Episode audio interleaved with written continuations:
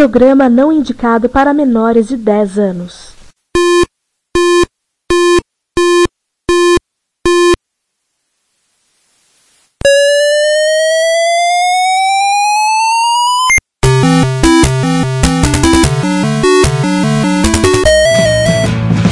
We bought it to help with your homework.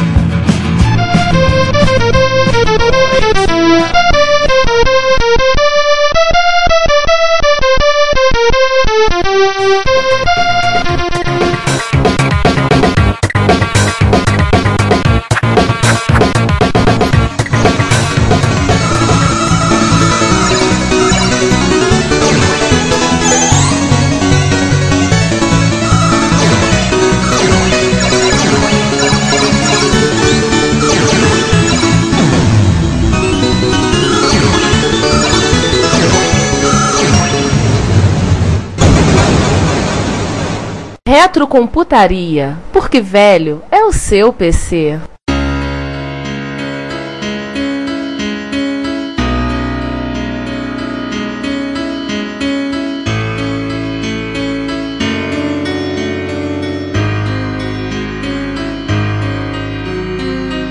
E já que a gente pediu pizza, vamos continuar na, na microdigital, né?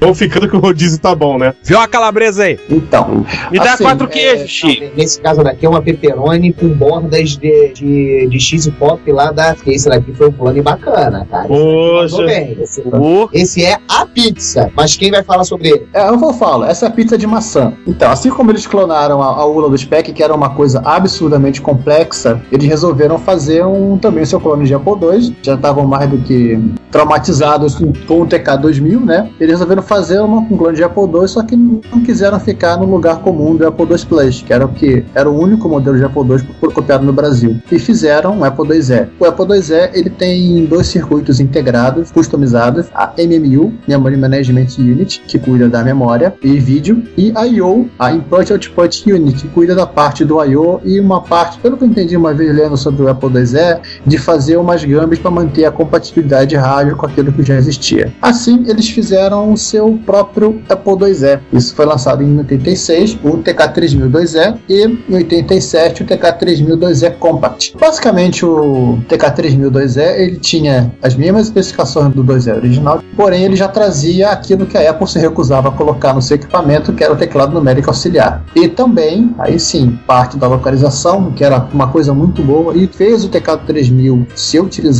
muito por advogados no Brasil no final dos anos 80, que era a acentuação na língua portuguesa e, talvez por programadores, a pré-programação de teclas. Você poderia criar combinações de teclas, programar, né? Shift, sei lá, de repente, Shift P para escrever alguma coisa e facilitar a sua vida. ou seja, você podia criar macros, né? Sim, E não era uma coisa relacionada ao software, era do sistema, era do computador. do próprio sistema. Sim, Nível de hardware. E a acentuação na língua portuguesa foi a, a maravilha para os advogados, porque tribunais e fóruns se recusavam a receber as petical, as moçal e tudo mais. Tinha que estar corretamente acentuado, né? Vale lembrar que no final dos anos 80 já tínhamos um, um grande informatização de escritórios acontecendo no Brasil. E isso também compatibilizava com as impressoras. Sim, Que elas tinham todo o, o ASCII dos caracteres acentuados, mas que os micros que vinham lá de fora não seguiam a tabela. Até, até alguns chegavam a ter caracteres acentuados na tabela ASCII, mas não eram os mesmos padrões das impressoras Vamos lá, o que mais? O TK3002E ele vinha com 64K de RAM, igualzinho o Apple IIe. Você usava a expansão de RAM, no caso, a TK-Works, para conseguir 80 colunas e alta resolução, e tudo naquele mesmo gabinetezinho padrão Apple II. O TK3002E Compact ele já era um outro produto, por assim dizer. Ele era um gabinete menor, bem menor em relação aos Apples convencionais. Ele saiu já na- nas versões com 128K de RAM, ou seja, 64 mais 64. Uma versão muito mais sofisticada que era com 320K de RAM, que era 64 mais uma expansão de 256. E a interface de impressora paralela, que é uma coisa que não vinha nos Apple II de fábrica, uma Disk 2 e um slot lateral. Só para terminar aqui, o TK3002E Compact foi o último computador que a Microdigital lançou na linha de 8 bits. Depois ela partiu para os clones de PC. E não durou muito depois? Não durou muito depois. O TK3002E Compact tinha o mesmo case do TK2000, que o qual não vou falar agora. E uma curiosidade que aquilo que o Instituto de Marketing se insistiu em, em publicar na época era o fato de que ele tinha os 80 com som de microcontrolador controlando o teclado. Mas isso tem a ver mais com a, poss a possibilidade de usar os novos recursos de programação do que você realmente utilizar É. aqueles 80 para É. útil. Mas na prática, isso se tornava uma poderosa ferramenta de marketing da Microdigital dizer que tinha um micro melhor do que O original. o da Gradiente e o da Sharp, e da Econ. Sim, Que ela dizia, ah, no MSX lá do no Expert, o Z80 controlava era a CPU, aqui ele só controla teclado. Observe o poder da nossa máquina. sim. É, inclusive a propaganda na época do, é, da Microdigital, quando ela lançou realmente o TK3002E, que ela falou assim, ela falava descaradamente que a Microdigital estava trazendo uma evolução, ele- é, evoluindo. Tirando os oito anos de atraso. Os oito anos de atraso. Foi, Né? foi. Era aquele comercial com, com micro, com dois drives, um sujeito até vendo, umas coisas com disquete na mesa, uma, tinha uma caneca, Isso. tudo. E os biscoitinhos crack. Na, era a quarta capa da Microsistemas, era, era padrão. Sim. Agora resta saber se os oito anos de atraso eram dela ou da concorrência. Não, o- oito anos de atraso no mercado, né? Porque tudo que é software de Apple II novo já saía para rodar em Pro 2 e Apple IIe e os brasileiros continuavam fabricando o Apple II Plus. Interessante que eu tava vendo que o gabinete do TK3000 é 2E Compact era o mesmo do TK2000. Então basicamente mudaram as cores, né? Cara, muito Sim. É. parecido. Mas eles diziam que era igual. Ô Giovanni, então o TK3002E foi o primeiro clone do Apple IIe. Ele não foi o único. Não, não foi. Foi foram muito reduzidos, muito reduzidos no Brasil. Acho que tiveram três fabricantes que fizeram. E no mundo também foi muito pouco. Você acha. Uma foi a CCE. É, mas assim, a CCE teve um. O Exato Pro, o Exato 2E teve uma vida muito curta. E o outro fabricante, que eu não lembro agora, do 2E brasileiro, também. Foram modelos que tiveram uma vida muito curta em relação ao TK3000. Só pra curiosidade, cara, eu tenho um TTK3000 muito completo, tem todas as expansões que você pode imaginar e mais algumas que foram lançadas agora, como a CFFA 3000, que tá a minha pra chegar já. Maré vermelha, filho. Vai demorar. Vai demorar. Vai demorar. Fim do ano tu vê ela. Vendo bem, eu tenho a CFFA 1.3, já quebra um galho, já, eu já tenho IDM.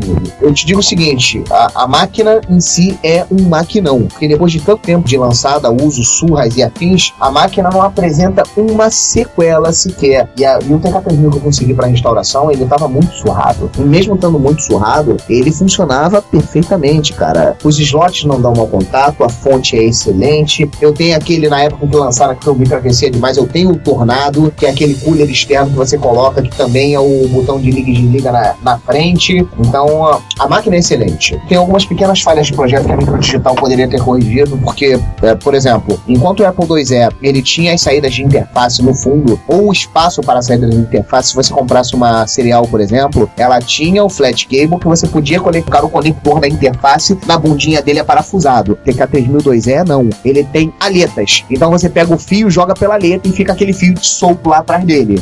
Sim, é o mesmo padrão de gabinete dos Apple II Plus. É isso aí. Enquanto a, a Apple corrigiu isso no Platinum e corrigiu isso no 2, é, o TK3002E ele poderia ter se aproveitado disso e feito. É, mas aí eles teriam que mandar refazer outra forma de gabinete, né? É, sim. Mas de qualquer forma, cara, eu te digo que a máquina é excelente. A máquina tem teclado numérico, teclado é muito bom. A Apple se recusava a botar, né? A Apple se recusava a colocar, ele tem teclado numérico. Sim. É muito bom, funciona muito bem. É uma máquina extremamente rápida, não tem atrasos. É como você espera de um clone, que ele não seja 100% de velocidade de um original, mas esse, o TK3002 era perfeitamente igual. E Os direcionais deles eram horríveis. né? direcionais não, os direcionais era igual da Apple. Sim. Que coisa As horrível. setas cursoras dele, e por sinal é o seguinte: Em linha. delete não faz delete, tá? A delete é backspace. É, não, o delete você aperta o delete, ele só, ele só volta o cursor. É, ah, não, o delete você aperta o delete, ele apresenta um caractere estranho. Aham. Gente, Isso é, isso- não, isso é padrão do Apple II. Seguinte, vamos, já, já que a gente parou de falar bem e começamos a falar mal, vamos falar da- das máquinas ruins logo. Vambora. Vamos, vamos emendar logo, vamos mandar. Hora da ruindade. Bem, falamos dos máquinas boas, dos bons clones criados. Agora nós vamos começar a falar mal. Vamos começar da Se você vai copiar, faz direito, senão vai dar problema. surra de gato morto até o bicho miar. Então agora a gente vai começar a falar, perdão da palavra, das cagadas. Aqui vão as péssimas ideias, como copiar a tecnologia dos outros e não fazer direito, como não fazer a cópia. Aqui vale a regra da banda cover, toque direito, senão eu vou ouvir o CD original mesmo. Ou o que eu falo sempre em termos de podcast, alguns já ouviram. Se vai fazer um podcast, não faz podcast clone dos outros. Investa e faça uma coisa original. Vamos falar. Who is Bad? All That Machines. Começando pelo MPF2, Microprocessor 2 da Multitech. Você vai ouvir, cara ouvinte. Quem é a Multitech? É Acer. Temos um presente aqui, um herdeiro do MPF2 presente nesse momento nas nossas Citando gravações. Então vamos falar do MPF2 Vamos lá, vamos lá. que está adaptar o Apple II para o mercado chinês, colocando suporte aos ideogramas chineses. Como vocês sabem, o alfabeto usado pelos chineses, né, com as suas línguas, o mandarim e o cantonês, as variações do chinês, são alfabetos pictográficos, né? Então, aqueles ideogramas, aqueles desenhos engraçadinhos, são as palavras. Sim. Podemos até fazer se botarmos direto na tela gráfica. Vamos melhorar, vamos fazer direto na parte gráfica. Quem não sabe, a origem do fax, da tecnologia de fax, vem daí, porque os japoneses não conseguiam usar telex. Sim, era muito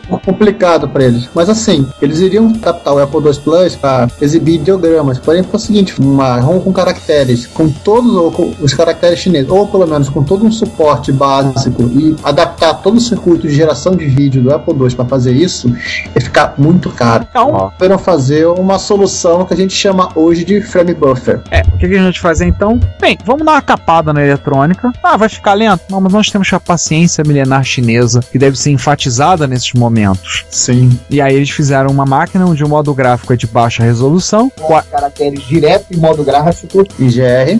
que 40 por 40 e 16 cores, Ah, e que também é emulado. que também é emulado. Sim. Ah, assim, em tese, o, o MPF2 até que era uma boa ideia. Um computador barato, com uma certa compatibilidade com os Apple II Plus, totalmente despretensioso, né? Sim, a caixinha era despretensiosa, a aparência dele ele parecia um TKzinho, T435, né? É, ele era pequenininho, assim. Então, pessoal, pô, beleza. O problema é que ele foi vendido pra fora também. Então, ele chegou a ser vendido no mercado europeu. Sim. Nas pesquisas, na montagem da pauta, o Giovanni encontrou uma propaganda em italiano dele. Análise do, do, do equipamento. Eu tô vendo que esse negócio de design italiano tá, rolou muito nos anos 80, né?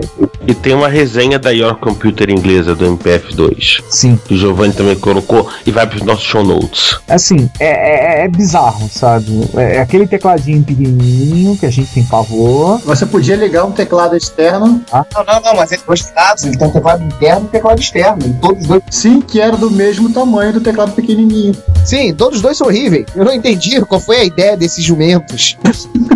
E pior, né? A máquina tinha especificações que não eram de todos ruins. Ele tinha um 16K de padrão de ROM, ele tinha é, os 64K de padrões de RAM, é, teclado tipo calculadora com 49 teclas. Sim. Meu Deus do céu. Ó, ele tinha o modo gráfico do Apple II, do Apple II+, lá, que é dois Sim, e o modo pra você escrever em chinês. O problema desse cara é que ele foi vendido pra fora e realmente acabou indo parar no, naquela velha pizzaria que nós estávamos comentando agora há pouco, né? Só uma É curiosidade. que eles foram na Itália. Sim. Antes de chegar na pizzaria, curiosidade, ele foi vendido na Inglaterra em 1983 pelo preço de 269 libras. Detalhe, o ZX81 era vendido por 100 libras. E você tinha o Spectrum também né, vindo, ah, encascado, vindo na sequência, que estava sendo lançado nessa época, 129? que ele custava também hum, talvez a metade do preço do MPF2. Ou Acho que era seja, 129 livros. alguém ia querer comprar essa máquina? Nunca, nunca será. É, mas era aquele negócio. Ele era muito mais barato do que os O Apple Apple que estão disponíveis no, no mercado inglês. Exatamente. Mas acho que inglês ia querer Apple, o inglês queria Sinclair. Pois é. Eles E estavam te falar, bicho é feio. É feio que dói. É mais feio que bater na mãe. Gente, ele não é feio, ele é horroroso. Mas assim, como alguém, alguém na Itália comprou e alguém na Itália esqueceu dentro da pizzaria, Nossos pizzaiolos, quer dizer, Ah, cara, mico é digital. o micro digital. Resolveu que ia ser uma boa ideia.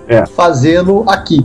Isso. Só que não fizeram de qualquer jeito. Exato. Perceberam que o bicho é feio pra caramba. Vamos dar uma maquiagem, né? Começa que eles pegaram o modelo da carcaça do Atari 800 XL, Pra ser exato, do 1200, velho. do 1200? É, do 1200 XL, e pegaram, bem, pegaram como modelo, vamos injetar, mandar injetar essa carcaça e vamos fazer ele nessa carcaça aí. Arrancaram o suporte suporte chinês. que não precisava, mas a compensação não botaram acentuação em língua portuguesa. Ô, Fudeba. E detalhe, tinha um gráfico à disposição que poderiam ter aproveitado. Muito bem. Aliás, só um comentário. Se pegar a placa-mãe do, do MPF2 original e do TK2000, vocês vão ver que ela é muito parecida. A posição de tudo tá muito parecida. Hum. Foi vendido como computador compatível com Apple II Plus. Eu lembro disso. É Nossa. compatível. É, nem o Basic era totalmente compatível. Sim. Tive um TK2000 e eu lembro que ele vinha com uma porcaria de um editor assembler embutido que você podia pegar algumas meia dúzia de Gambi para poder fazer rodar karateca nele.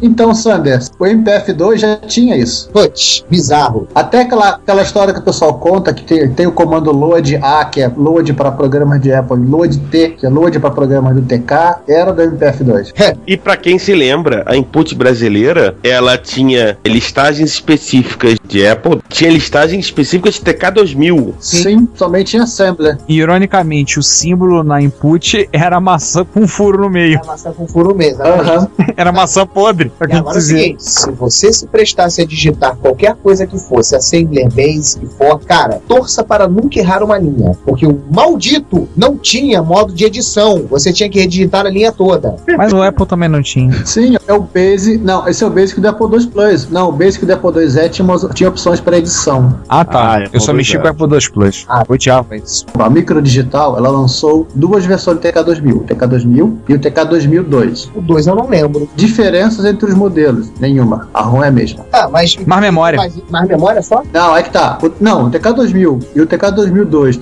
com 64K de RAM são idênticos. Eu até me dei ao luxo de fazer uma, um hash de 128 bits das duas ROMs só pra dizer que elas, elas eram iguaizinhas. E eram Uau. bizarro. O TK2002 saiu com uma versão com 128K de RAM, que a ideia era você poder usar o drive de disquete, carregar o, o DOS33 e rodar o, a Multiplan, o pai do Excel. Saiu o drive disquete. Saiu. Saiu. Eles fizeram. É, não, tinha. a- Tinha, eu lembro. Eu cheguei a ver em alguns lugares. Ela chegou, mas era, um, sim, era muito raro. Era uma adaptação da S-Disc. O próprio MPF2, gente. Cara, O próprio MPF2, ele tinha também uma interface de drive. Tá, e o, o legal é que eu cheguei a ver cartuchos de TK2000, inclusive eu vi o cartucho da que seria o Disc 2 pra ele, e era ca- cartucho reaproveitado de Atari, cara. Não era só isso que era protetor de Atari. O, o joystick dele era também.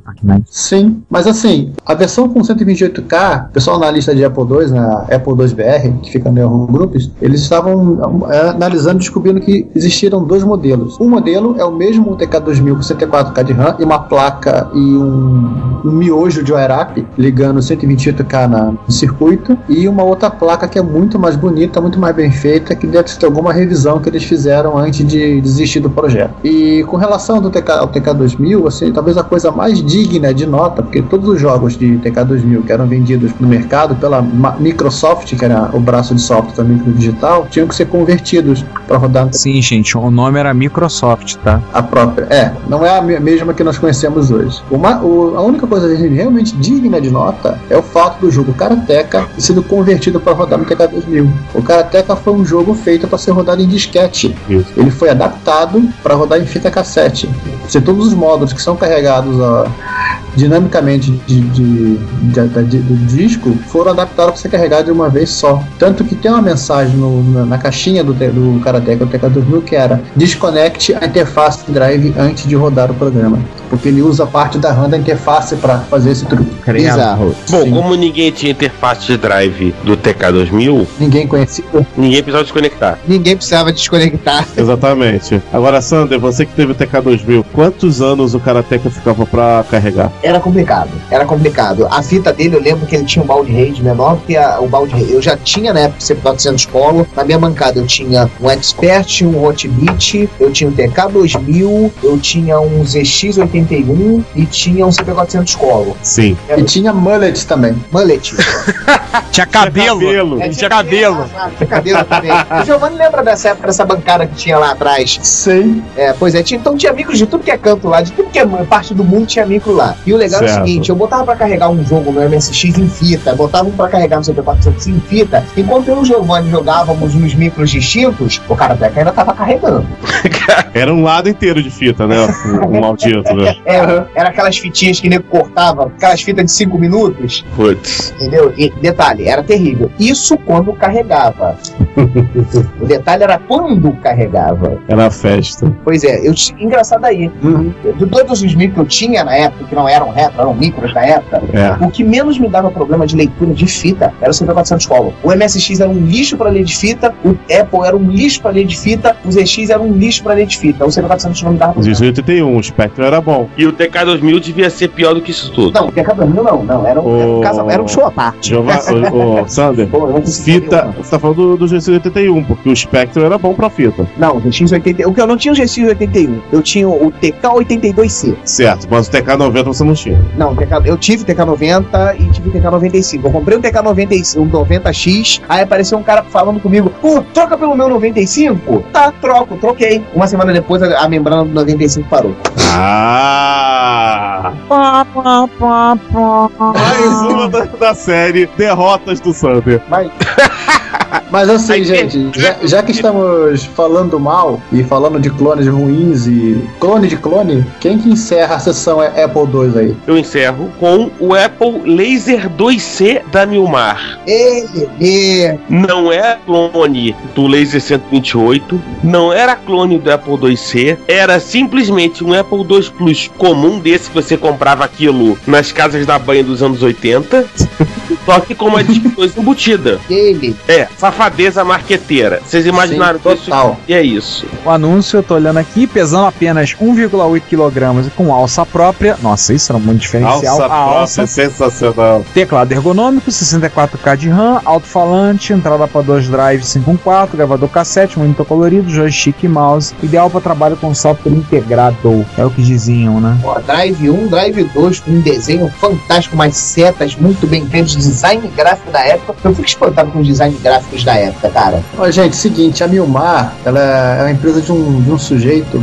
eu já ouvi algumas histórias a respeito. O cara ele falava o seguinte, eu copio mesmo. Ele não tinha nenhum problema de consciência em copiar. Tanto que a Milmar, ela tinha um clone de Apple II chamado Apple II. É, não, copiar é uma coisa. Copiar mal feitamente, pra mim não é copiar, cara. Fazer cagada, né? Fazer cagada É. pra mim não é copiar. Ó, gente, parte da, é, vem da Milmar também, só, não, só não- também não lembre hoje em Tem dia. uns videogamezinhos clones de Master System e Não, que clo- que eu tô falando nem, não falando, não falando nem de computador nem de videogame agora. A Milmar ela chegou a querer fabricar no Brasil e registrou a marca Land Rover. Uau, imagina a Milmar fabricando um carro. Chegaram a fabricar. Em fibra de vidro? Não sei, mas chegaram a fabricar. Sensacional. Isto é a Milmar. Então tá, né? Isso indica que quando fabricou esse Apple Laser 2C da Milmar aqui, ele conseguiu sucesso, né? Ele conseguiu vender esta porcaria. É, para quatro pessoas, talvez. O mais bizarro do Laser 2 é que, seguinte, o teclado dele ele não segue em paralelo com o gabinete. Ele é o mesmo teclado inclinado dos Apple II, se você reparar bem. Ou seja, o teclado ele simplesmente foi encaixado ali de um projeto que já existia. Eita, Lelê. Pois é. A gente chega de falar de Apple, vambora. Vamos Vamos fa- continuar falando de cagada? Vamos polemizar? Vamos? Vamos, a- agora vem uma cagada master. Bonita. Não, mas ela foi corrigida. Mas vamos lembrar que, assim, boa parte do que a gente vai falar, isso a gente vai falar um pouco, até um pouco mais rápido, a gente já falou no episódio 18, que vocês tiveram o, o prazer ou não, é, entendam como quiserem, de falar sobre essa plataforma, né? Gastamos quase, um, quase uma parte inteira só falando mal dele. E vamos só relembrar do que nós já falamos mal. É o Expert XP800 da Gradiente, ou seja, o Expert 1.0. E XP800 foi clonado da, da estrela, porque XP800 era o ferrorama. Era o ferrorama. Vamos lá. Né? Só relembrando, a princípio, não deveria ter nenhuma bizarrice. O padrão MSX era um padrão conhecido, documentado, você sabia o que fazer, etc e tal. E aí a Gradiente pensou, beleza, é uma boa ideia. Vamos aplicar essas boas ideias. Al- alguém, um gênio, pensou, vamos fazer uma boa ideia, vamos agregar valor, como se diria hoje em dia, né? A- agregar valor ao nosso clone. aí entra um corte aqui um, e um barulhinho de um jumento rinchando, né? Ó, ó, ó. E como a Gradiente agregou valor ao MSX dela? Ela pegou o CF3000 da National Que era lindo, por sinal. Ok. e resolveu mexer no projeto. Aí o que ela faz? Ela tira o botão de reset. Lindo. Ok. Tirou Tira- vírgula. Ela botou na porta do cartucho. Maldito. Esse é um dos traumas do Sander, como quem o podcast sabe. Tirou o LED do caps lock. Ok. ok, vírgula. Você nunca sabia se tá maiúsculo e minúscula. Aquele é ledinho. Que custava ter a p... Mas é, nem todo me assustei isso. Ah, cara. Mas ela tirou. E o recurso de ejeção dos cartuchos. O botão pra você ejetar. Isso era legal. Ia ser prático. Era né? legal. Era, era Mas ok, mas, mas era legal. ok, ok. Mas não satisfeita com isso, resolveu agregar mais valor ainda. Essa próxima eu não lembrava e é bizarra, porque eu tinha que ter dois, dois cabos. Mudou a pinagem da porta do cassete. Isso eu tinha que ter dois cabos, um pro Hot Beat e um pro Xbox. Isso não é ok. Não, isso não é ok, não é bacana. Não, peraí. Peraí lá, ela inventou. valor. Isso não é tudo. Ainda tem mais. Inventou um conector pra porta de impressora. Que era uma impressora Centronic padrão. Que o padrão da MSX, o conector, é aquele conector pequenininho. O semelhante ao sai pequenininho. Coisa que você tem, inclusive, no Vocês Hotbit. querem saber conector da impressora, a parte bizarra? Isso é um conector header. Pegue um conector de PC desse Sim. da placa, conecte ali, funciona. Sim, sim. Valeu, Gradiente! Não, Aí eles resolveram mudar a pinagem da porta RGB também, né? Essa eu não lembro porque eu não tinha monitor de RGB na época. é, essa eu, eu vou até falar uma coisa que essa é que dá mais dor de cabeça. Até hoje. é, mas aquele negócio, né? Monitor não saiu mesmo, só saiu o monitor mono, só o monitor colorido. E ninguém ia perceber que ia ter um monitor RGB lá. Não, e era mono e não era RGB, que é o detalhe. Valeu, Gradiente! Outra, mais uma. E não é só isso, ela mexeu na tabela ASCII para colocar a acentuação na língua portuguesa. Mas assim, não ficou compatível. Peraí, tabela ASCII é uma coisa. É na tabela ASCII que não fazê-la compatível, aí é idiotice. Mas é que tá. Mas ela, ela fez de um jeito que ela não ficou compatível com o Hotbit, ela não ficou compatível com o padrão MSI internacional, e eles conseguiram que ela não fizesse, ficasse nem compatível com a tabela ASCII de 7-bit. Eles são lindos, eles são ótimos. Gente, é muita agregação de valor. Sim, uma agregação de. E, E e como- agora, agora melhor de todas Não, pra completar. E não é só isso. Como diria o falecido Jo- Steve Jobs, and one more thing. Fez a placa analógica. Pra fechar com chave de merda. então vamos lá. A agregação de valor, como vocês bem sabem, não deu muito certo, né? Houve uma necessidade de um tal de recall. Na época não se chamava Recall, né? A gente não conhecia dessa forma. Pois é, era a versão 1.1. Versão ponto um, que era basicamente trocar ROM e meia dúzia de teclas do teclado. E eu acho que não tinha mais nada também, né? Mas sim, aí tinha que trocar também aquela maldita plaquinha traseira, porque os conectores mudavam. Sim, eles mexeram algumas coisas. Foi, eles trocaram, colocaram a Mas. saída pra cassete, pra alimentação do cassete. ma- ma- Mas é merdalhadação, né? Eles fizeram algumas modificações ali. O TA1 passou assim a incorporar dentro da, dentro da máquina. E só em 87 os- começaram a realmente sair os experts que não precisavam fazer alteração, que era o GPC-1. Gradiente Personal Computer 1. Nossa, os caras são metidos até na hora de botar o nome no micro. Claro. Engraçado é que eles, em vez de fazer a coisa certa logo de início, eles resolveram fazer a coisa certa em 89, né? Depois que já tinha todo mundo se ferrado, criado, porque nós brasileiros ér- éramos heróis para fazer software. Nós não tínhamos a documentação que a galera lá fora tinha. Então nós tínhamos que pegar a máquina, fazer reversa, entender como ela funcionava para criar o software. Aí nós criamos software, tudo funcionando lá com a RAM no slot Y. A Gradiente resolveu corrigir o projeto e colocar ela 100% no padrão. E botou a RAM no slot Z. No slot 2. Só que os nossos softwares, não, nós não estávamos preparados para fazer a checagem na BIOS da máquina onde é que estava a RAM. Que a gente não sabia fazer A gente isso. não sabia fazer isso. O que, E que da- acontecia? Daí vai a reclamação. Os, os né? espanhóis sempre dizem: Los brasileiros não suedem programar segundo ao padrão. Ou qualquer coisa do tipo quando eles falavam. Sim. Mas a gente não sabia, pô. São três anos depois, foi o cúmulo da sacanagem. Não, mas assim, quatro anos depois, eles lançaram o, o- Literalmente, eles foram consertando os problemas, e quatro anos depois, eles lançaram, lançaram a máquina arrumada. Que deveria ter sido o início. É, o Plus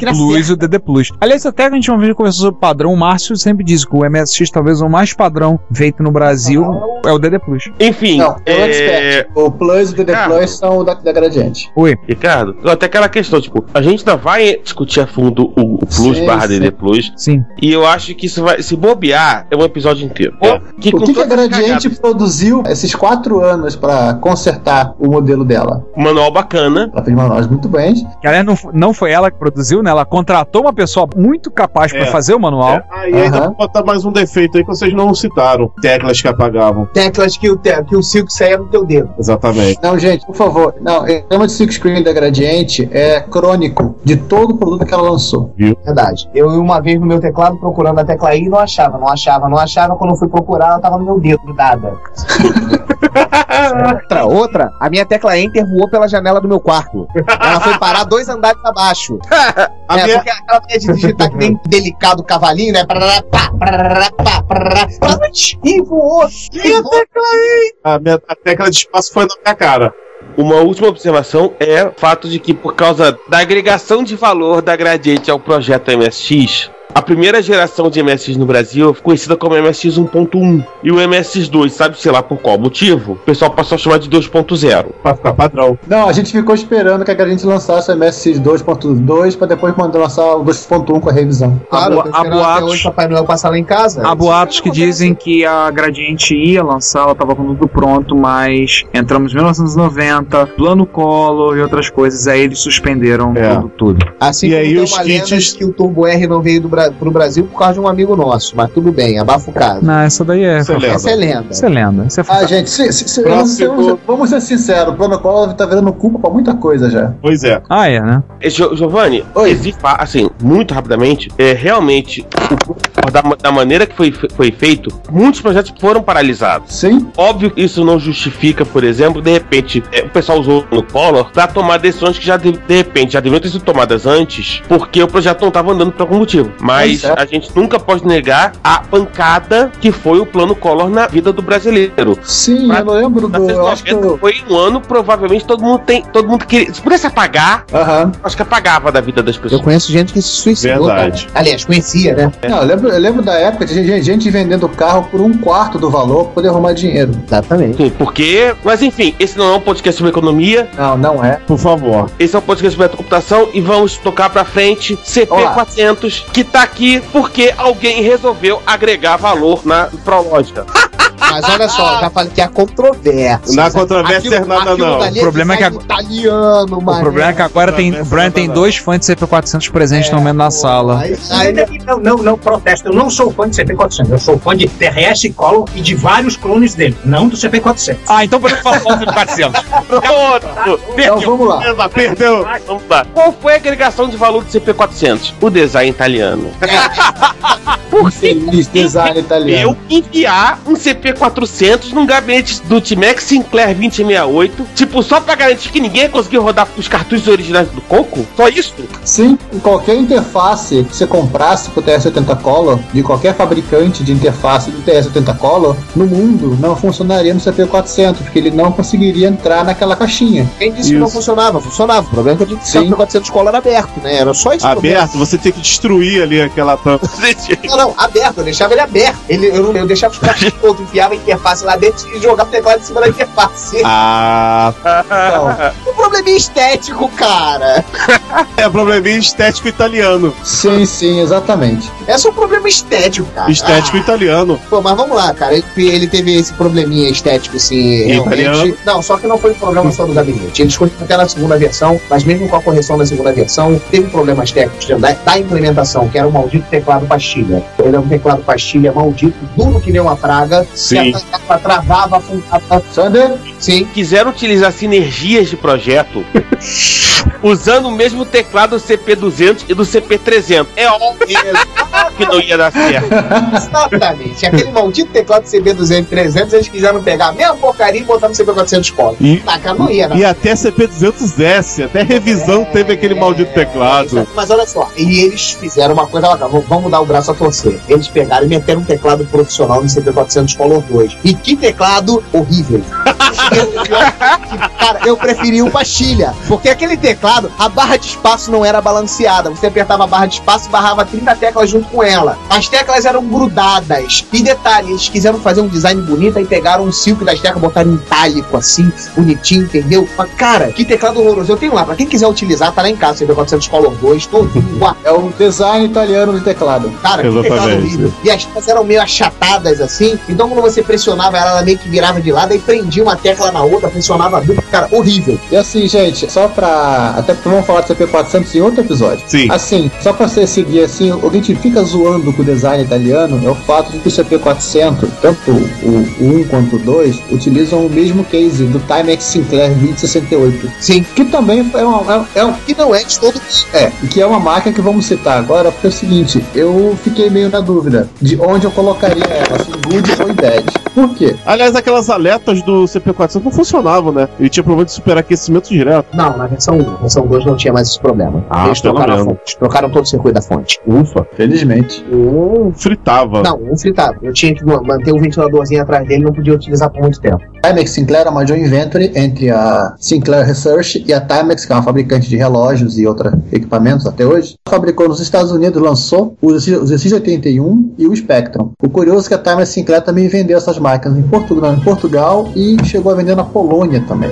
Aí, Ricardo. No caso específico do design italiano, nós estamos falando do Timex Sinclair 2068, que foi o único GX Spectrum lançado no mercado norte-americano, que ele recebeu uma série de melhorias, que era um AY38912 e algumas portas de entrada e saída, que infelizmente era um mapeamento completamente diferente do 120 do Plus 128, Em resumo, não, não servia de nada, né? Sim, tinha duas portas de joystick, enquanto o Spectrum só teve um. Tinha a porta de cartucho e tinha uma pequena alteração na ULA, muito interessante, que era que garantia que o Spectrum, uma coisa igual ao Screen 2 da MSI, ou seja, seria na- em tabela de atributos 32 por 192 e um modo monocromático 512 por 192 Bacana. É. que ninguém usou. Ainda na, na linha também do não dá para saber se foi bom ou ruim, e também falando de Spectrum, nós temos o Coupé. O Coupé é uma máquina, a promessa de ser a máquina maravilhosa seria o Spectrum. Foi lançado em 89, ou seja, quase no fim da vida do Spectrum. Ele trazia um Z80 rodando a 6 MHz, ou seja, um Spectrum que voaria abaixo. Porém, fizeram uma pequena cagada na temporização do compartilhamento de acesso entre ULA e Z80, que em vez do Z80 e a ULA só brigarem por acesso na, na memória que é compartilhada com o vídeo, não, tinha o mesmo tipo de acesso para toda a memória. Assim, efetivamente, o teu Coupé de 6 MHz funcionava 4. Legal, né? O que ainda assim era mais rápido que o Spectrum original. É, Não, o Spectrum original é 3, 3,5 para 4 não é nada. Ele trazia melhor, é uma melhoria muito boa na parte som, aquele chip da Philips, o SAA, uma espécie de PST da Philips, muito boa. Ele trazia uma parte de vídeo que conseguia botar ele equivalente até mesmo ao MSX2 na parte gráfica, porém eram modos que só ele tinha e pouquíssimos jogos utilizaram. E aí que tá o que deve ter matado o projeto. Ele permitia expandir a RAM, ele tinha 128 de RAM, mas num sistema de mapeamento completamente diferente do Spectrum 128, que já era padrão de mercado. Parabéns, né? Fazer o contrário. Então ele poderia ter a mesma capacidade de um Spec 128, porém não poderia ser utilizado como tal. Não, ele só conseguia emular Spectrum 48K. Que merda. Aliás, o- ele era superior ao 128. O preço da peça dele era muito bonito. Sim, ele, ele tem- ele tem a mesma resolução, ele tem, ele tem screen 5 do, do MSX, né, João. Sim. Grandes questões da humanidade. O Coupé ele foi desenvolvido por dois projetistas que saíram da Sinclair Research, acho que mesmo na mesma época em que ela foi vendida para Amstrad. Tá explicado. É. Mas ele tinha um troço legal, ele tinha drive de 13,5 embutido já. Mas isso o Spectrum 2 Plus já tinha. Não, tinha de 3, esse 13,5. Ah, é verdade. O Coupé, É, era uma- padrão. o Coupé tinha uma coisa que eu achava muito curiosa, que era o formato do gabinete dele, né? Sim. Era um gabinete desktop com um teclado encaixado em cima. Aham. Ele tem a forma de um carrinho, se você olhar de lado. Extremamente Não, ele tem a forma de um automóvel, se olhar de lado. É exatamente por causa, por causa do, do nome, né? Sam Cooke. Lembrar que o Só que era um automóvel feio. Era um automóvel inteiro. Sim, era um Fusca.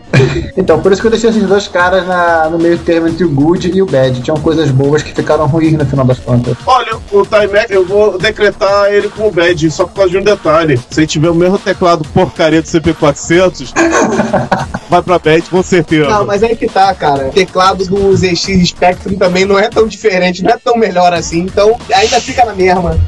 Bom, mas a gente tá falando de clone. Vamos Enfim. falar de clone agora. Pronto. Vamos falar das cronagens, Os clones. das cópias. Assim, É, gente. basicamente, é, do ponto fazer de- clone era aquela coisa. Você tirar a fotocópia da placa-mãe do que você queria clonar, seja Apple II, seja C81, seja o Spectrum, seja o, o TRS-80. O Paulo. O, o Color, na verdade, era mais simples, porque só- você só precisava seguir o manual de referência da Motorola. Sim. Mas beleza, a gente tirava a cópia, comprava os componentes daquilo no supermercado ou então na loja eletrônica, onde estivesse, e montava o seu clone. Olha, acho que eu vou dizer até que, de certa forma, até o MSX entra nessa categoria. Mas o MSX foi não, um pouco diferente, porque o MSX. O MSX é um padrão aberto. É um padrão É um aberto. padrão aberto. Apesar que, O, o existe- MSX não tinha customizado. apesar que tem muitos quase MSX por aí, né? É, o MSX não tinha chip customizado. Você podia comprar um. Da CCE, não. Qual é, É. que o Giovanni tinha? Era o MC1000, né? Você Que era, que era quase um MSX. Não, o MCB é um quase nada. É um caso à parte que a gente tá prometendo há anos fazer um episódio sobre e vamos ter que Deixa gente- fazer. é, deixa a gente ter, conseguir classificá-lo. Sim. Enfim, mas isso é outra é história. perdido. Pronto. Exatamente. O meu grande detalhe é: não houveram clones do Commodore 64, E dos Não. Atari 8-bit. provavelmente porque as pessoas tinham medo do, do Tremel. Imagino que as pessoas, tipo, Assim, sim, César, lançavam um- o clone de César, 64. O Tremel. somente um adendo. A popularidade da biblioteca de software do Apple II fez dele uma máquina absurdamente copiada. O Spectrum, por mais que ele tivesse a ULA, ela, ela também foi clonada a torta e direito no, no Brasil conseguiu e o pessoal no leste europeu também conseguiu. Então o que você mais tem no leste europeu e até hoje é clone de, de Spectrum. Sim. Aliás, a gente vai ter um episódio em 2013 de leste europeu. Algumas pessoas já receberam coisas bacanas que eu achei por aí. Sim. E vai ser um episódio extremamente interessante. E como fazendo a referência, né? Fazendo a da reversal russa, né? Lembrar na União Soviética, e os ZX Spectrum clona você. Exatamente. Aham.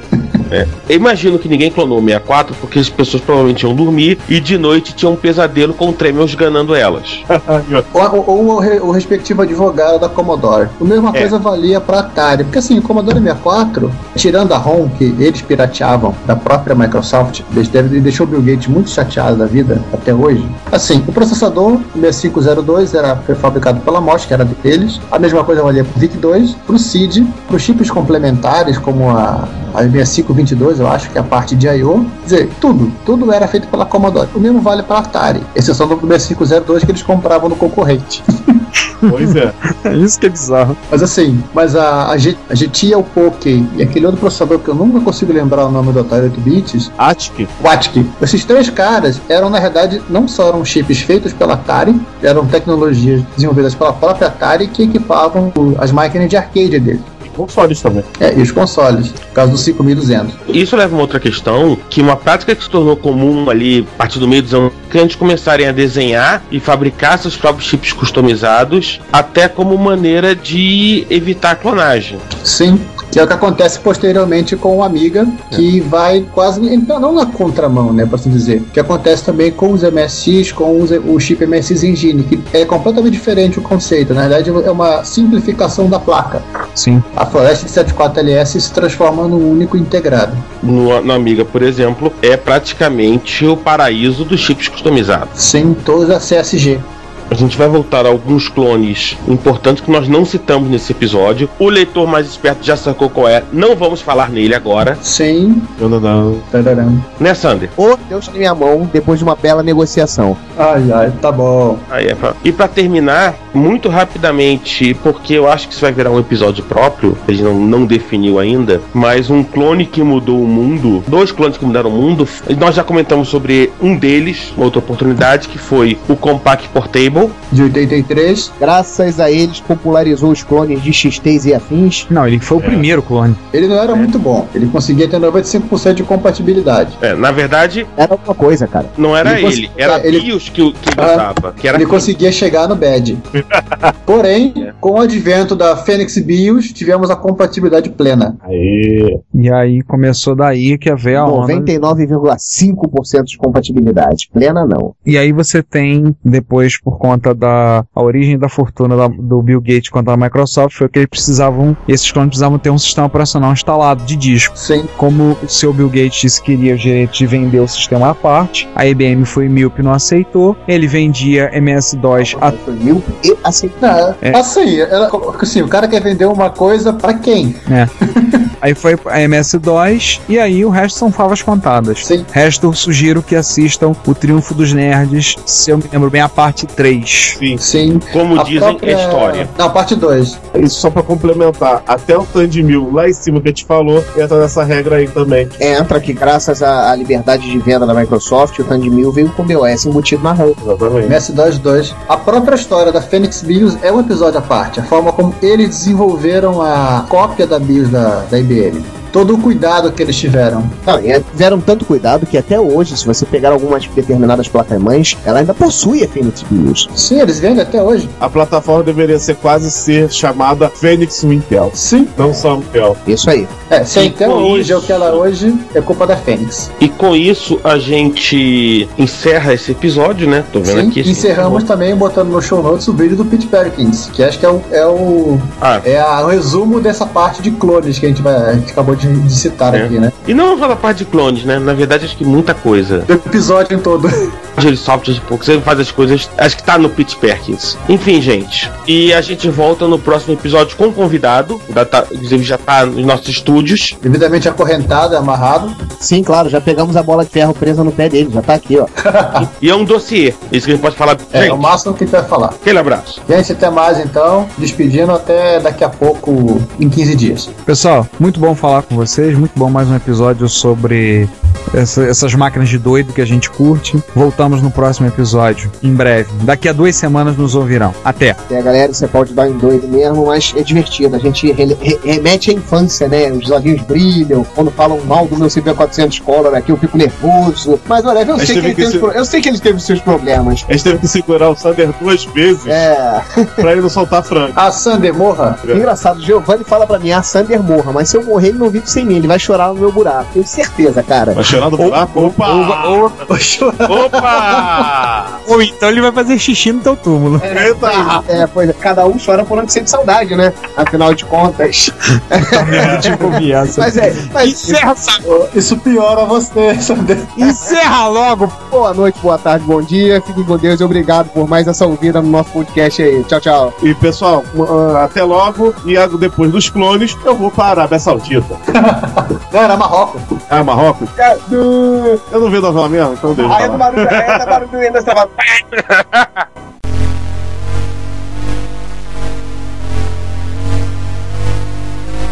Bom dia, boa tarde, boa noite. Bem-vindos a mais uma sessão de leitura de e-mails, comentários e palpites e todo o resto do Retrocomputaria. Hoje, finalzinho do episódio 26, 28. 27. Ah, tô, parece que tô acelerado já. Episódio 27. E no caso, Giovanni e comigo. Eu vi Pinheiro. Então vamos lá, começando. Hoje vou ler minha lista. Gente, a lista tá caindo no chão hoje. Hum, tá certo. Vamos começar com os comentários do episódio 26, primeira parte do episódio de Apple II, nosso, mais um dos nossos dossiês, da nossa quase interminável série de dossiês. A gente é quase igual às efemérides, diferente que as efemérides vão acabar um dia, os dossiês não, ou ao contrário. É, acho que nenhum dos dois vai acabar tão cedo. Então, Ricardo, como é que você quer fazer aqui? Vamos cortar pelo menos o, o problema que a gente teve? É, é simples explicar o problema. Eu já comentei, coloquei nos comentários, mas eu queria falar de novo, pessoal. Não foi problema em si só de questão do áudio. O, o Ricardo Banco teve um problema com o headset dele e ele teve que gravar com o microfone do notebook. O problema é que acabava captando muito eco. Eu, tive que tentar melhorar o áudio dele, tentar limpar um pouco o áudio dele para ficar um pouco melhor, porque a parte A o áudio não ficou bom. Aliado também um probleminha que eu tive que foi montar a trilha sonora. Que eu acabei pegando alguns áudios, não tinha visto todo, e eu acabei colocando um áudio, tinha muito, um cara falando, explicando várias coisas. Depois eu subi uma segunda versão, então assim, a maioria dos comentários, teve 19 comentários nesse post, vários comentários que ocorreram relativos a esse problema do áudio, então eu nosso pedido de desculpa, nosso meia-culpa. Depois eu subi uma versão já com isso corrigido. A trilha sonora trocada, sem ter a voz de um americano com parecendo uma atrapalha rachada, atrapalhando no fundo. É, na verdade o, o, o áudio era uma apresentação de algum software ou coisa parecida ali. Era uma apresentação dos jogos da Sierra Online para Apple 2GS. Ah, sim. Eu tava tinha música, achei a música legal, achei interessante, só que eu não sabia que sujeito parava no meio e ficava dando explicações. Então isso acabou atrapalhando. Mas teve vários comentários, pessoal reclamando, comentando desse fato. Teve o Daniel Campos falando, pedindo vídeos e fotos oficiais da Retrovia, acho que ele já estava atrasado. Eu já tinha publicado tudo, fotos e vídeos da Retrovia e já tá tudo lá. Se você ainda não viu, por favor, vá lá e visite. Tá imperdível. Sim, sim. Tivemos um comentário do Meliodv. Tirando a parte do som, né, de resto, tem, tem, tem hora que, que tira a atenção ouvir esse outro programa tocando em background. Ele fala de resto, está muito bom o episódio. Boa lembrança do meu TK3002E com placa CPM. Eu rodava o Apple DOS e o, no caso, o DOS 33, né, e o ProDOS. Joguei muito Karateka nele. E o Gessel Matos Assunção Júnior, foi o primeiro comentário que ele mandou. Ele também falou da questão do áudio, mas ele deu a perceber que meu Apple II foi mencionado na hora de falar de uma empresa que vendia kits. É a Microcraft, que vendia esse Craft 2 Cruz montado normalmente ou em pedaços. Comprei deles a parada principal sem nenhum chip e o gabinete. E depois troquei por outro, de qualidade bem inferior, infelizmente. E tinha uma abertura para as teclas numéricas. Devia ser o Apple II da Milmar. Depois tivemos o Gui do Ivan, mas até relacionado com o episódio. A brincadeira do Gustavo Ribassi, de chamar o cara de um sexto elemento. ah, seu comentário. Depois o Gessel avisando que o episódio ficou bem melhor. Nós tivemos a comentário teve o Vitor Truco, comentou, Alexandre Morgado, e aí o pessoal falou, alguns de reclamaram daquela gravação que nós fizemos lá da Retro Rio. É que aquela gravação não tinha jeito que ela foi feita no bar. Gente, aquela gravação foi literalmente feita no bar, mas não, ninguém tinha bebido nada ainda. Pois é, isso que, é, isso que era o mais bizarro. Nós estavam todos sóbrios. Foi tão bizarro, como um bando de nerd, né? Nerd bebe. Que brincadeira não, nerd bebe sim. Eu assisti um documentário, um cara comentando, falando assim, teve um evento, aqueles saíram da Hungria, que eles foram para um evento de Democine na, na, Polônia, que eles chegaram no primeiro dia, a equipe de organização já estava bêbada, no primeiro dia. Ele falando, os finlandeses que foram lá para participar, todos eles tomando vodka na garrafa. Isso dá medo. A gente gravou com o celular, então foi basicamente passando um celular de um em um, cada um falando o que, que achava. É, não pudemos levar o estúdio móvel para dentro do bar. Pois é, não dava. É, na Cômoda tinha um comentário do Arthur Gustavo que disse pensar que a minha profissão nem existiria se não fosse a Apple. É, existia antes, mas que foi um baita avanço foi. Uhum. Mais ainda do comentário do nosso programa de áudio. Ah, é legal desse problema do, do áudio que a gente teve uma série de comentários de. Conseguimos ter uma ideia de quem as pessoas, que as pessoas realmente ouvem o, episódio, o Retrocomputaria. É porque a gente sempre faz campanha pedindo o pessoal comentar e o pessoal não dá muita bola. Sim. É interessante tipo, acontecer isso, porque a gente viu o pessoal reagindo e falando do problema do áudio, a gente tem realmente uma noção de quem tá ouvindo. Olha, acho que a partir de agora vamos soltar o episódio sempre assim. A primeira versão com áudio todo ferrado, dois depois soltar a versão com áudio bomba, ver se vocês comentam. Não, vamos colocar com áudio bomba perdido em algum momento do episódio. É, alguma coisa do tipo, não sei. Não necessariamente no começo, mas em algum lugar pro cara ficar atento, inclusive. Pois é. E entre os que comentaram, temos também o nosso onipresente comentador, Drug, seu vizinho, né? Sim, de Drugtuba, cara que tá agora depois do pedágio chique, estão hum. colocando um pedágio chique por metragem de Campinas para Indaiatuba. Ah. Ele disse assim, necessário apenas soluções, porque a versão que eu baixei, que foi antes de ver os comentários, não atrapalhou tanto assim. Depois eu voltei a baixar a versão com acertar e escutei de novo. Mas não acho que tem muita coisa pela versão, não. O áudio do computador estava um pouco ruim, mas uma parte ou deu para aprender 100% do conteúdo e aprender um pouco mais sobre essa máquina que eu gostaria de ter, não por ser um fanático por Apple, mas sim pelo valor histórico dela. Sobre a Retroria, acho que me adiantei e comentei um pouco sobre ela há uns programas atrás, mas na boa, as fotos mostraram um evento muito bacana com muitos mitos mesmo. Novamente, meus cuidados para quem levou o Abaco. Juan Castro. Juan, tá vendo? Mais alguém gostou da ideia do Abaco além da gente. É, mas o Juan tem que lembrar de, de baixar o PDF do manual em português ou em inglês, porque o manual em chinês que vem, ninguém sabia usar o Abaco. É o datasheet, né? Baixar o datasheet do carburador e do, do, Abaco. Pois é. Só os fortes entenderão essa do datasheet do carburador. Uhum. E eu já disse que independente da paixão dos organizadores, em Beta Retro Viva está batendo de frente com a Retro Madrid. É sonho meu, sonho meu. É, se pegar só os organizadores aqui, juntar as coleções, tem quase um pacote Retro Madrid. É, não, só pegar o Juan, cara, não mandar ele levar o que ele tem. Juan, a minha coleção, a coleção do Sander, agora a coleção do Daniel e companhia. É, vai ter um bocado de bizarrice, né? Uhum. E aí encerramos a parte A do episódio 26 e vamos pra Retro Hit 64. Você fez o intencional, né? O quê? A Retro Hit 64, preferida do Mord Achai. Você deixou um, pacotão Commodore. Eu acho que foi, nem como é que ficou. Mas como você disse, o Drugo de Drugtuba comentou para cada nova edição dessa série dá para sacar porque eles serem os mais votados do mod archive. Se elas estão vindo da 40 para primeiro, eu sinceramente não sei que nível vamos chegar, porque desse Retrolist já foi excelente. É, Drug, deixa eu te contar uma historinha. Essas músicas que pegamos lá são as 40 melhores, mas não estão em ordem não. A gente não montou esse representando da quadragésima para, por exemplo, a trigésima primeira, depois a trigésima até a vigésima primeira. Não. É, a gente pegou as 40 melhores, mas não tá avaliado ali qual é a melhor, não tem uma ordem. Fico te frustrado de ser sempre nesse nível. Excelente, mas sendo nesse nível mesmo. É, até porque senão ia ficar muito óbvio, né? É, Só só eu assistir, ouvir a última, melhor do, do mod da Chave. Preferida do mod da Chave. E acabaram os comentários. Vamos logo pro parte B do episódio 26. No Blogspot tivemos o Juan Castro comentando do John Greenville, que é o cara que fez o Forfall e fez o projeto das 44 cores no corpo. Aliás, assim, uma frustração pro pessoal do MSMil e eu tô nesse pacote é que, ao contrário do corpo, em que o 6809 sabe que o 6847 existe, os 80 no MSMil não sabe que tem o 6847 ali. Não sabe nem o que o bicho tá fazendo. Ao contrário, né? O 1847, a única coisa que ele faz com os 80 é falar: Ô, segura aí, eu tô acessando a Verran. Não. Aí ele comentando, ele trabalha como engenheiro do kernel do Linux lá na Red Hat. A conexão ideológico-espiritual entre Linux, ou melhor, software livre geral e retrocomputação, é mais intensa do que muitos gostariam de admitir. Pois é, Juan, é a filosofia hacker, né? Só gosta de gostar de usar em computador. Pois é.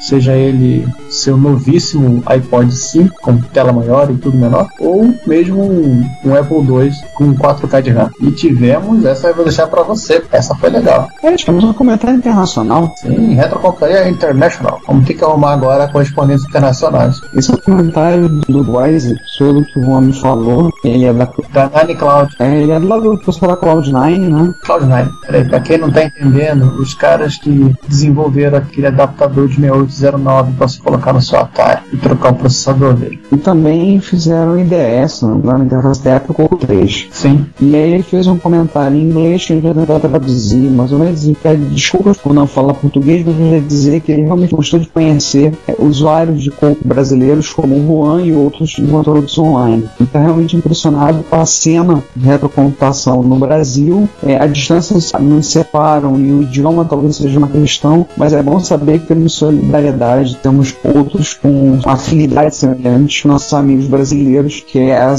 compartilhamos o amor por essas máquinas de 8 bits. E o Juan aproveitou e perguntou, já fez um gancho convidando ele para vir ao Brasil fazer uma visita, gravar um videocast. Sim, no- durante o inverno, que é um clima mais ameno. Juan, não tá tão ameno assim. Que inverno, Juan! Que inverno? Se o último inverno no Rio de Janeiro bateu 41. Sim, aqui tá batendo 36, 62 dias sem chuva. Aqui, como diz minha mãe, acelera o maçarico. Sim. A melhor frase que eu vi, eu recebi foi esses dias assim. No Rio de Janeiro estamos com clima de montanha. Vesúvio, Etna, Krakatoa, E outros vulcões similares. clima de montanha, né? Kilimanjaro, Fuji. Na realidade, estamos. É que é o seguinte: esse inverno estamos economizando energia, desligamos o ar-condicionado. Então ele disse, ele sugeriu para ele fazer uma visita ao Brasil, fazer uma gravação. Vamos ver, quem sabe, né? É, se bem que o cara é do Arizona, né? É, da- é, esse aí entende de calor. Sim. Voltando ao pessoal do Brasil, o Alexandre Morgado teve um probleminha com o episódio a versão zipada. É, o Zip não foi. Não foi, a gente já corrigiu. E o Juan subiu, comentou fotos do Blake Patterson, aquele ao qual fez a gente ficar babando, feito cachorro danado. Com o quartinho de, de, de bagunça dele. Porra, cara, tem uma Serenity pintada no teto. Aquilo é sensacional. Aquilo é espetacular. Publicando algumas fotos que ele tinha feito, né, do Apple IIe, o jogo do- dos Spies. Spy vs Spy e Battle Chess. E por acaso, os Spies vs Spies teve versão pra assistir, inclusive, também. E o Battle Chess, que era um clássico de quem jogava no XT. Eu joguei Battle Chess. É, na verdade, assim, o, é, o pessoal que, que curte realmente xadrez fala que o jogo é legal pelas animações, porque a- o computador é muito burro. É. Aliás, o Battle Chess ele tem tanto versões para a Apple 2 8-bit quanto para Apple 2GS. E aí a gente fechou os comentários da, da parte B, episódio 26, E vamos pro Retro Hit 165. que é um episódio do tema instantâneo. É o Subway Sonic Beat Railway Station 5.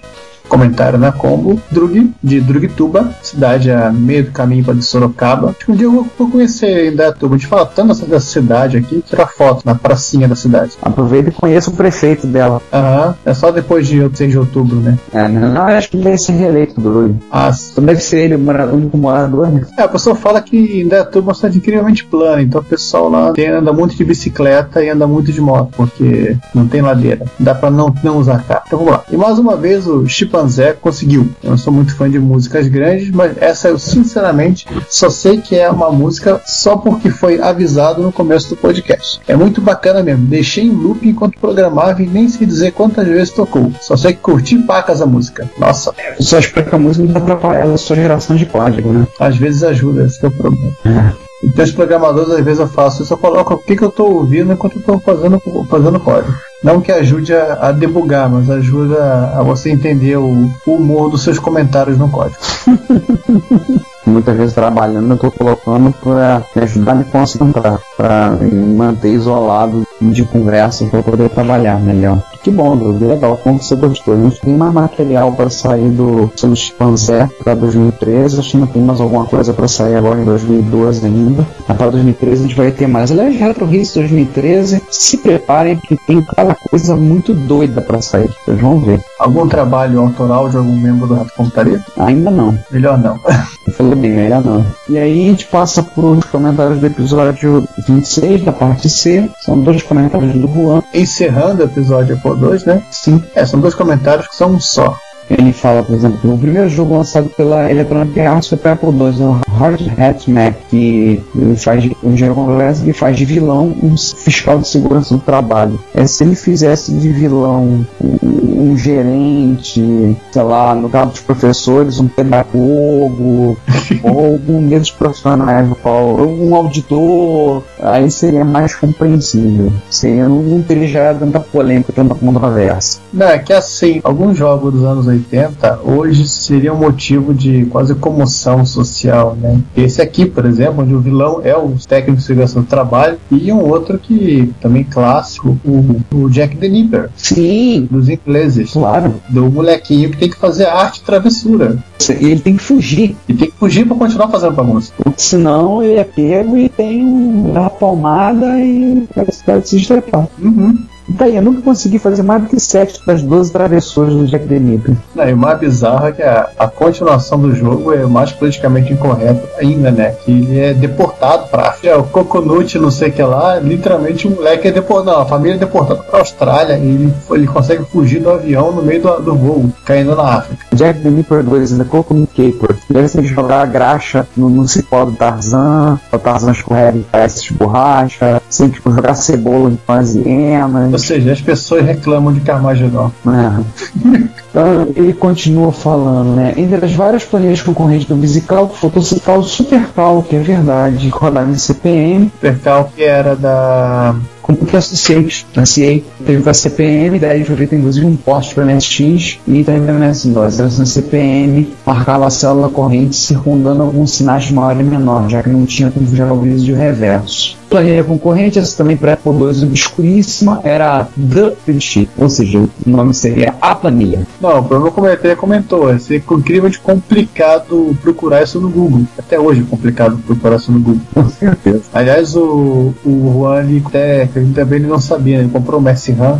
e veio com a indicação do fabricante, IC. Aí ele falou também que seria muito complicado procurar isso no Google, porque ele não conseguia saber quem seria o fabricante do, do IC. IC. Não, IC é Italcom, é Italtec Componente. Ele não sabia essa informação. E aí ele fala que a Dutch Spreadsheet funcionava igualzinho ao VisiCalc, que permitia que as colunas tivessem largura diferente. No VisiCalc todas tinham uma largura, uma mão na roda, certamente. Ele se não lembra do fabricante, talvez fosse os Bigo Bros, talvez, não sei. Aí eu te pergunto, Giovanni, será que era do da Bigo Bros? Não, não, eu não estaria me lembrando de ver na lista de, de software dele. Nos, nos catálogos bem humorados que eu cheguei a, a, dar uma olhada com calma. Não vi nada de planilha lá. Também é um aplicativo com o nome desse, né? Encaixa bem com eles com a proposta bem humorada deles de fazer, né? É de não alimentar o jacaré com disquete. Pois é. Nunca mais achei referência a alguns produtos, mas eu juro que ele existiu de verdade. Tá bom, a gente acredita em você. Uhum.